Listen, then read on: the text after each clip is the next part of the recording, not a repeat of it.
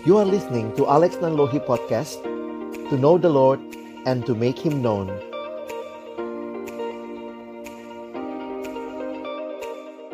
Mari kita berdoa sebelum kita membaca merenungkan firman Tuhan. Bapa di dalam surga, kami bersyukur, berterima kasih untuk cinta kasih dan anugerahmu yang sungguh nyata di dalam hidup kami. Hari ini kami menyaksikan kembali kesetiaan Tuhan yang memimpin perjalanan proses belajar mengajar yang dilalui secara khusus oleh anak-anak kami bersama dengan seluruh orang tua dan secara khusus juga bersama dengan sekolah di tempat ini. Terima kasih Tuhan dengan Bapak Ibu guru dengan yayasan yang sudah Tuhan berikan. Kami boleh menyaksikan kasih setiamu hari ini di dalam graduation ini. Kalau sebentar kami akan membuka firman-Mu ya Tuhan, kami mohon bukalah juga hati kami. Jadikanlah hati kami seperti tanah yang baik, supaya ketika benih firman-Mu ditaburkan itu boleh sungguh-sungguh berakar, bertumbuh, dan juga berbuah nyata di dalam hidup kami. Berkati baik hambamu yang menyampaikan dan semua kami yang mendengar. Tuhan tolonglah agar kami bukan hanya jadi pendengar-pendengar firman yang setia, tapi mampukan dengan kuasa, dengan pertolongan dari rohmu yang kudus, kami dimampukan menjadi pelaku-pelaku firman-Mu di dalam kehidupan kami.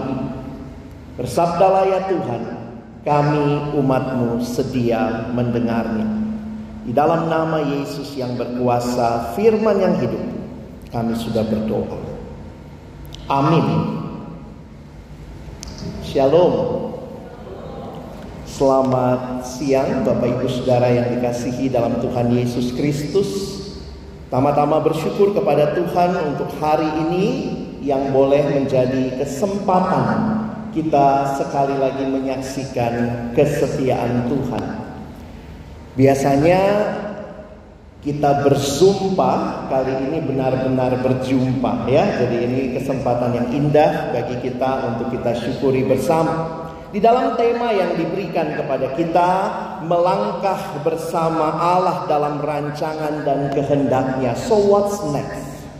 Ini menjadi satu perenungan yang menarik untuk sama-sama kita berhenti sejenak untuk merefleksikannya sebelum kita melanjutkan ke prosesi dan proses wisuda hari ini atau graduation. Tama-tama saya ingin menyampaikan happy graduation. Kalau kata anak sekarang congratulation ya. Selamat tentunya untuk adik-adik dan juga untuk Bapak Ibu, Bapak Ibu guru, tadi orang tua termasuk juga pihak yayasan yang hari ini ada Pak Budi di tengah kita ya. Kita bersyukur kepada Tuhan. Mari kita melandasi perenungan kita. Kita akan membaca di dalam kitab Kolose pasal yang pertama. Kita akan melihat ayat yang ke-9 sampai dengan ayat yang ke-12 saya sudah menuliskan ayatnya ada di depan. Saya harap kita bisa membacanya bergantian saya akan membaca ayat 9, mohon Bapak Ibu Saudara membaca ayat 10, kita bergantian sampai ayat yang ke-12. Sebab itu, sejak waktu kami mendengarnya, kami tiada berhenti-henti berdoa untuk kamu. Kami meminta supaya kamu menerima segala hikmat dan pengertian yang benar untuk mengetahui kehendak Tuhan dengan sempurna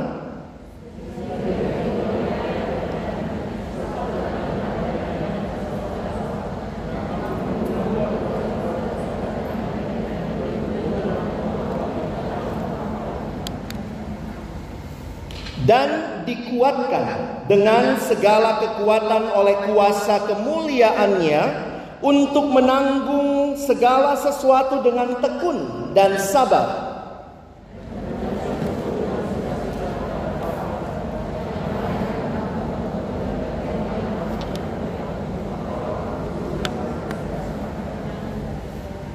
Baik, Bapak Ibu Saudara yang dikasihi dalam Tuhan Yesus Kristus, sedemikian jauh pembacaan firman Tuhan. Berbahagialah kita yang bukan hanya membacanya, tetapi merenungkannya, melakukan dalam hidup kita dan bahkan membagikannya. Saya senang dengan sebuah kutipan ketika berbicara tentang kekristenan. Kutipan itu menyatakan kalimat begini, Christianity isn't just a religion. It's a relationship with God through Jesus Christ.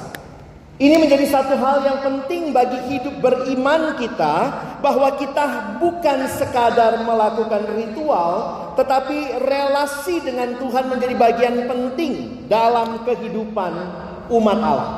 Karena itu juga ketika kita berkumpul pada siang hari ini, kita bukan hanya sekadar melakukan ritual biasanya, seremoni, graduation, ada firman, ada ibadah, tetapi sama-sama kita menikmati relasi dengan Tuhan. Bacaan yang kita hari ini ambil adalah surat Rasul Paulus kepada jemaat di Kolose. Apa yang menarik kalau Bapak Ibu Saudara perhatikan? Di dalam surat-suratnya Paulus biasa memulai dengan dua hal penting. Bersyukur dan berdoa. Saya pikir ini bisa menjadi pola yang penting dalam hidup beriman kita. Kalau kita terus berelasi dengan Allah, maka biarlah kita terus boleh menyatakan syukur kepada Allah. Dan bukan hanya itu, kita juga menaikkan doa kita.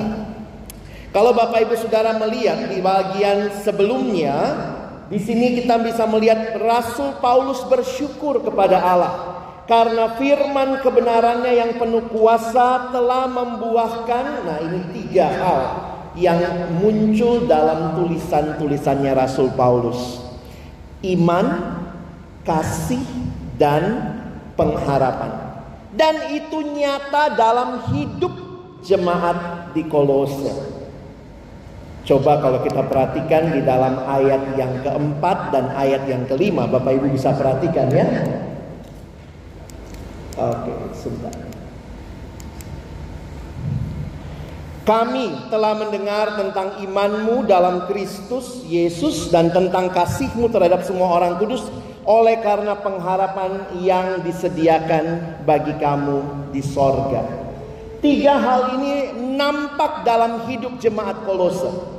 Dan saya pikir ini juga yang kita rindukan nampak dalam hidup semua kita yang percaya. Orang yang dibilang orang beriman, orang percaya, orang Kristen yang sejati, maka tentunya harus jelas imannya, kasihnya, dan pengharapannya. Sekolah-sekolah yang menerapkan pentingnya iman menjadi dasar akan menolong anak-anak kita untuk bertumbuh di dalam tiga hal ini.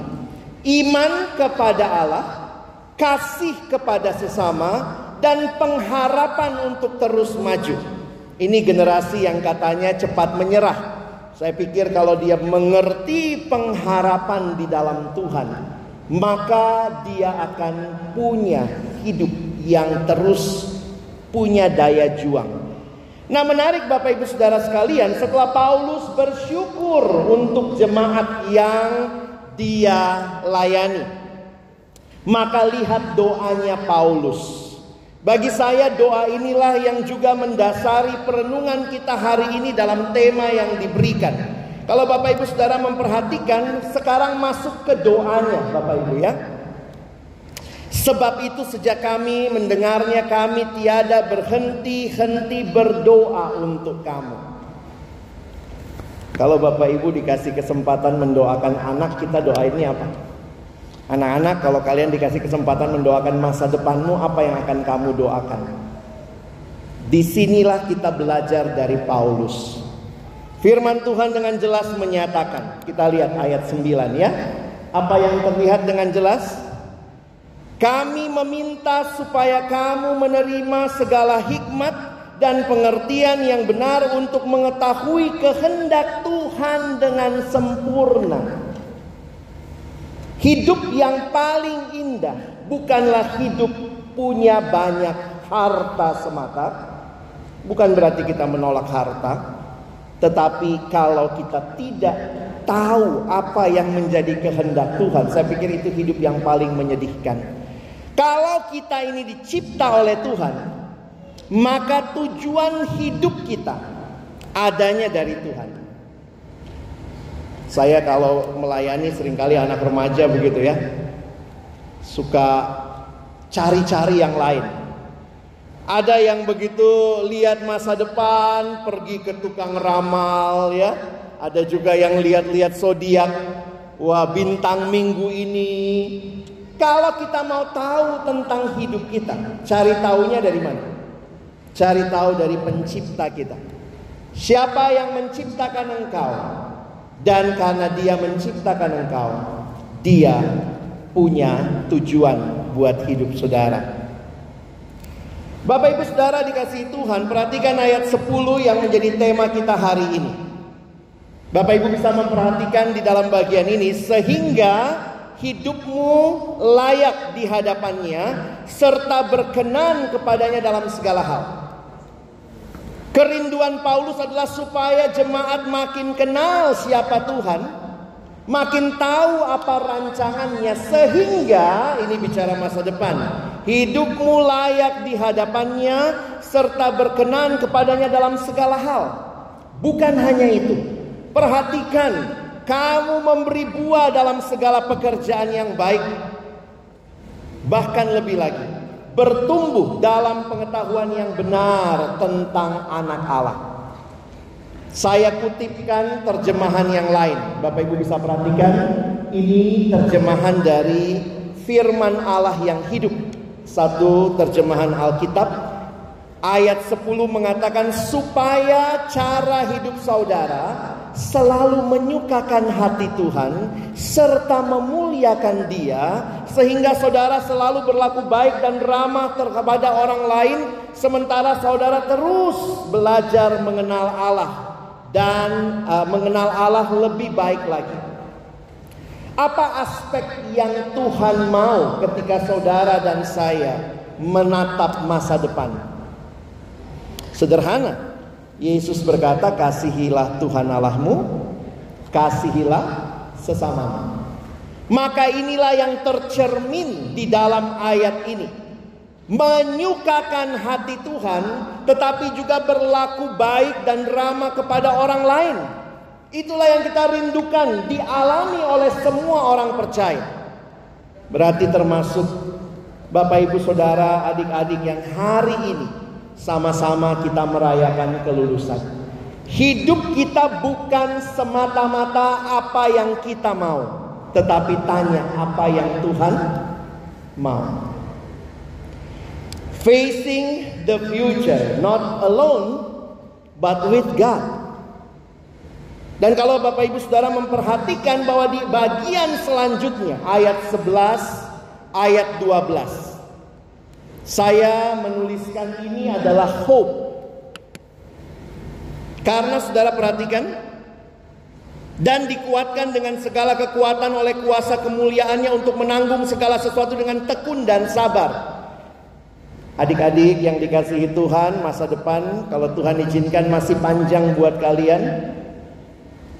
Banyak orang yang merasa senang sudah graduation, tapi hidup itu sebenarnya adalah rangkaian perjalanan. Ini cuma satu milestone buat kita.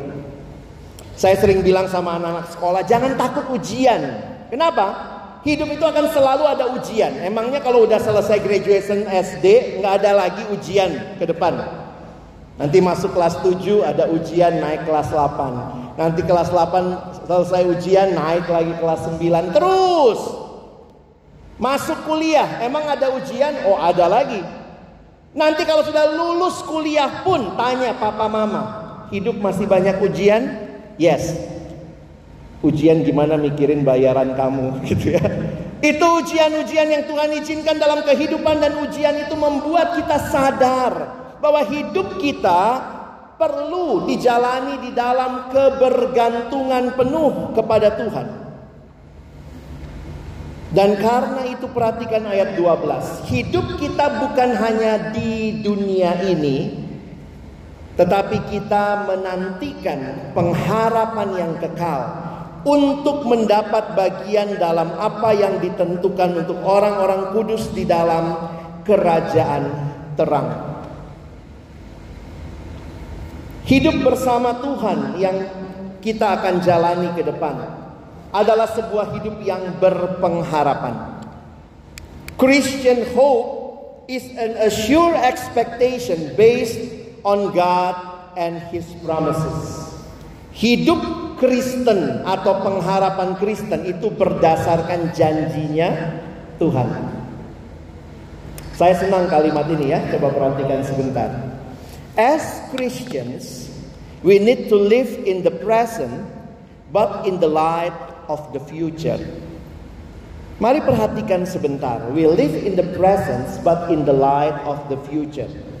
We need something more greater than ourselves to make us can move forward and that is God and his promise. Kita perlu menyadari bahwa kepengharapan itu menarik kita untuk maju terus. Karena itu bagi anak-anak yang hari ini boleh melalui graduation, ingatlah hidupmu bukan berakhir di sini, bukan selesai dengan Tuhan di sini, tetapi perjalanan hidup menjadi bagian kamu terus dipimpin oleh Tuhan.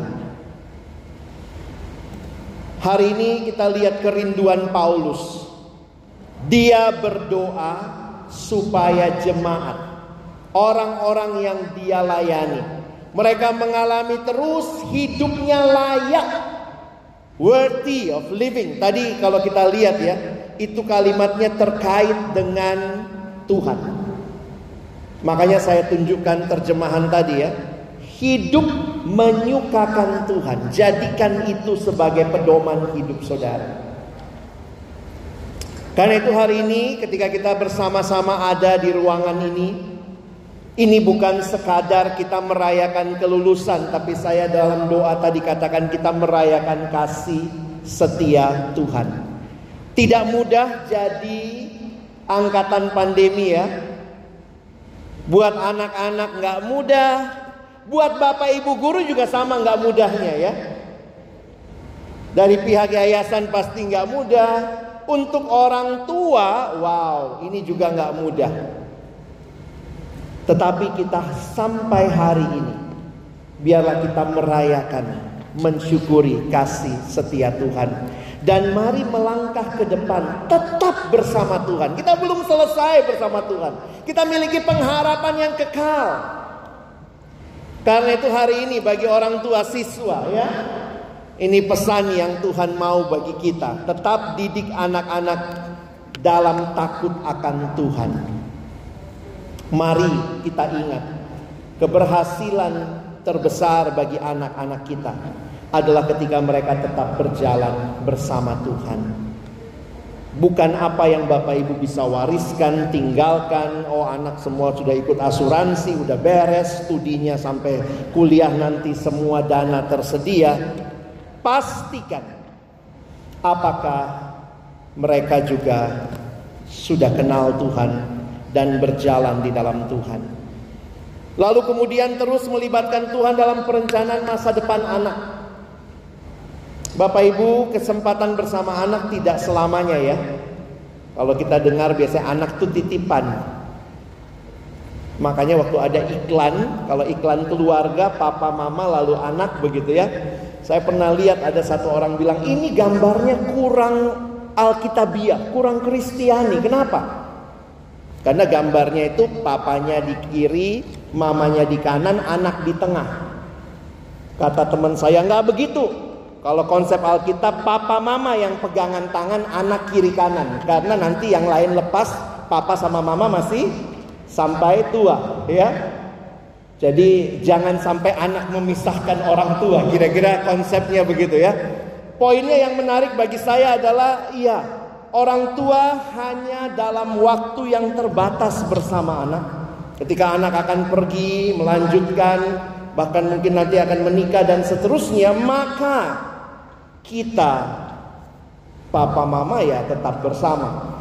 Bagaimana kita terus melibatkan Tuhan dalam perencanaan masa depan anak, mendidik mereka kenal Tuhan. Bagaimana caranya? Kadang-kadang secara sederhana ya.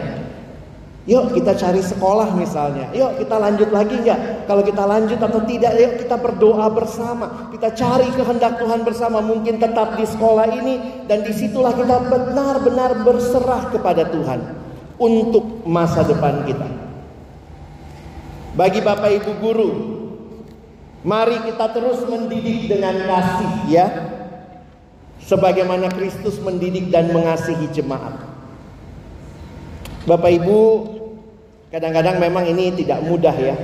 Peran-peran orang tua dan guru sinerginya tuh ya perlu dipikirkan dengan baik.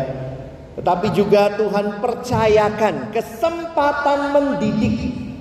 Maka ini jadi kesempatan indah bagi Bapak Ibu Saudara untuk lalui bersama. Dan karena kita bicara pendidikan di dalam pimpinan Tuhan, maka teladannya siapa? Yesus sebagaimana Kristus mengasihi jemaat. Satu ayat di dalam Amsal mengatakan didiklah orang muda menurut jalan yang patut baginya. Maka pada masa tuanya pun ia tidak akan menyimpang daripada jalan itu. Saudara kata yang digunakan di sini perhatikan bukan hanya ajar ya, tapi katanya didik. Makanya bahasa Inggrisnya bukan menggunakan kata teach, Perhatikan istilahnya. Dalam bahasa Inggris dipakai kata ini. Train up a child in the way he should go. Ini menunjukkan bahwa proses belajar mengajar itu melibatkan teladan, baik orang tua di rumah maupun anak-anak yang ada di sekolah, tanggung jawab guru, kesempatan mendidik ini bicara teladan. Jadi saya senang istilah ini ya, karena bukan hanya ajar. Kalau ajar, YouTube juga bisa ngajar, bener nggak? Anak sekarang juga nyari apa-apa di YouTube gitu ya, di Google. Ada yang bilang nanti lama-lama nggak butuh guru. Saya pikir kalau bener nggak butuh guru, gimana menjelaskan ayat ini? Karena anak-anak bukan hanya punya banyak pengetahuan, kalian disiapkan karakter untuk masa depan dan itu membutuhkan proses train.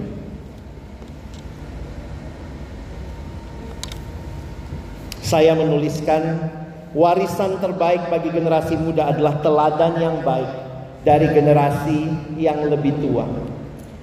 Mari Bapak Ibu jangan hanya berpikir anak-anak sekarang pinter Pak, mereka bisa googling sendiri, tapi mereka butuh lihat Bapak Ibu guru sekalian sebagai teladan dan jadilah teladan yang baik Bapak Ibu di rumah, Bapak Ibu guru di sekolah, tapi juga buat adik-adik siswa ya. Ayo adik-adik siswa, siswa-siswi belajar untuk hidup takut akan Tuhan. Hidup tunduk pada pimpinan Tuhan. Ingat baik-baik. Kepintaran itu dari Tuhan. Anugerah Tuhan. Ingat Amsal ini? Amsal 1 ayat 7 mengatakan. Takut akan Tuhan adalah permulaan pengetahuan. Tetapi orang bodoh menghina hikmat dan didikan. Ayo adik-adik yang wisuda hari ini ya, kalian yang baca lagi ayatnya ya. Oke, satu, dua, ya. Takut.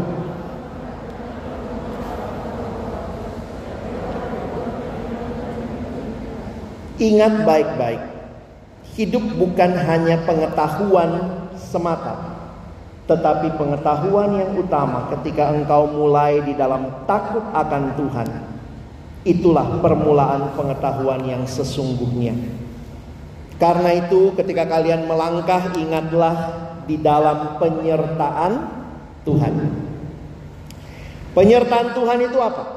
Saya tuliskan begini ya. Penyertaan Tuhan, berjalan bersama Tuhan berarti hidup dipimpin oleh Tuhan seturut kehendak Tuhan. Jangan cuma mau disertai Tuhan, tapi nggak mau taat sama Tuhan. Nah, ini kadang-kadang kita suka main-main sama Tuhan ya. Itulah hidup manusia. Coba sebentar kita bayangkan, Bapak Ibu pernah bayangkan jadi Tuhan? Kadang-kadang Tuhan juga bingung kali ya, nolongin kita ya. Maaf, bukan saya mengecilkan Tuhan. Tapi coba kita yang jadi Tuhan. Minta Tuhan sertai saya. Orang doanya gitu ya. Tuhan kasih saya kesehatan. Tapi rokok jalan terus. Gimana kalau jadi Tuhan? Gimana nolongnya? Maunya disertai Tuhan, maunya untung, tapi nggak berubah, nggak hidup makin sesuai kehendak Tuhan. Oh, saudara, jangan begitu, jangan mempermainkan Tuhan. Oh, kalau anak remaja gitu ya, saya ketemu beberapa anak dia tanya, Kak Alex, saya tanya sama dia soalnya awalnya ya, kamu mau kerja apa nanti? Aduh apa ya kak? Apa ya kerjaan yang gampang uangnya banyak? Jadi rampok deh, jadi rampok. Maunya begitu, ini generasi yang katanya empang, maunya enak dan gampang. Maunya Tuhan sertai, maunya nilai tinggi, tapi belajarnya pakai sistem ekonomi. Belajar sesedikit-sedikitnya, nilai sebanyak-banyaknya. Gimana cara? Kalau kita melihat Tuhan menyertai bukan berarti kita menjadi orang-orang yang gampangan, saudara. Karena makin saya melihat penyertaan Tuhan, saya makin yakin orang yang disertai Tuhan akan jadi orang yang lebih unggul. Karena berbeda. Makanya saya tulis berikutnya ya. Berjalan disertai Tuhan tidak berarti hidup tanpa permasalahan. Tanpa pergumulan ini nggak pernah Tuhan janji. Saya udah bolak-balik baca Alkitab lihat gitu ya. Nggak ada tuh Tuhan janji. Kalau kamu ikut aku, kamu tidak akan mengalami pergumulan. No. God never promises that we will never face struggles or problems. That is not what God promised us. Tapi ini janjinya. God walks with us in our struggles. Itulah keindahan hidup. Hidup itu indah karena kita sedang berjalan bersama Yesus. Maka hari ini pastikan saudara terus sedang berjalan bersama Yesus. Ini generasi yang paling gak suka kalau kehilangan sinyal ya. Atau habis kuota ya. Ini generasi yang paling gak senang disconnect. Tapi kalau dengan Tuhan banyak yang disconnect tuh. Hidup kita menjadi indah bukan hanya karena kita menemukan atau memperoleh apa yang kita inginkan atau mencapai hal-hal yang dianggap dunia berharga, tetapi keindahan hidup adalah ketika saudara berelasi dengan Tuhan. Ingat dia Bapa kita, dia yang memiliki hidup kita, dialah yang seharusnya menjadi kebahagiaan kita yang utama ketika kita berjalan di dalam hidup yang singkat ini. Karena itu indahnya hidup itu apa?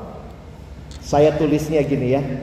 Indahnya hidup tidak hanya diukur dari apa yang kita capai, tetapi bersama siapa kita mencapainya. Ini kalimat Yesus sebenarnya. Untuk apa seorang memperoleh seluruh dunia ini tapi ia kehilangan nyawanya? Maka pesan secara khusus buat adik-adik tapi juga untuk Bapak Ibu, orang tua maupun Bapak Ibu guru buat kita semua. Bagaimana menikmati hidup yang terus dipimpin Tuhan? Pastikan ya kita terus bertumbuh. Disertai Tuhan maunya selamanya, maka bertumbuh juga harus terus menerus. Bapak Ibu saya dapat meme ini gitu ya. Waktu dapat meme ini menarik juga ya, benar juga. Kita hidup di zaman di mana baterai lemah lebih bermasalah daripada iman yang lemah. Ke mana-mana nyarinya charger, colokan, wifi on, tapi kalau iman nggak baca Alkitab dua tahun gitu ya. Udah berapa lama nggak ke gereja? Oh baru dua tahun selama pandemi gitu ya. Kayaknya santai. Tapi kalau baterai HP lemah, kayaknya bling satan, saudara ya. Maka ingat, kita butuh terus bertumbuh.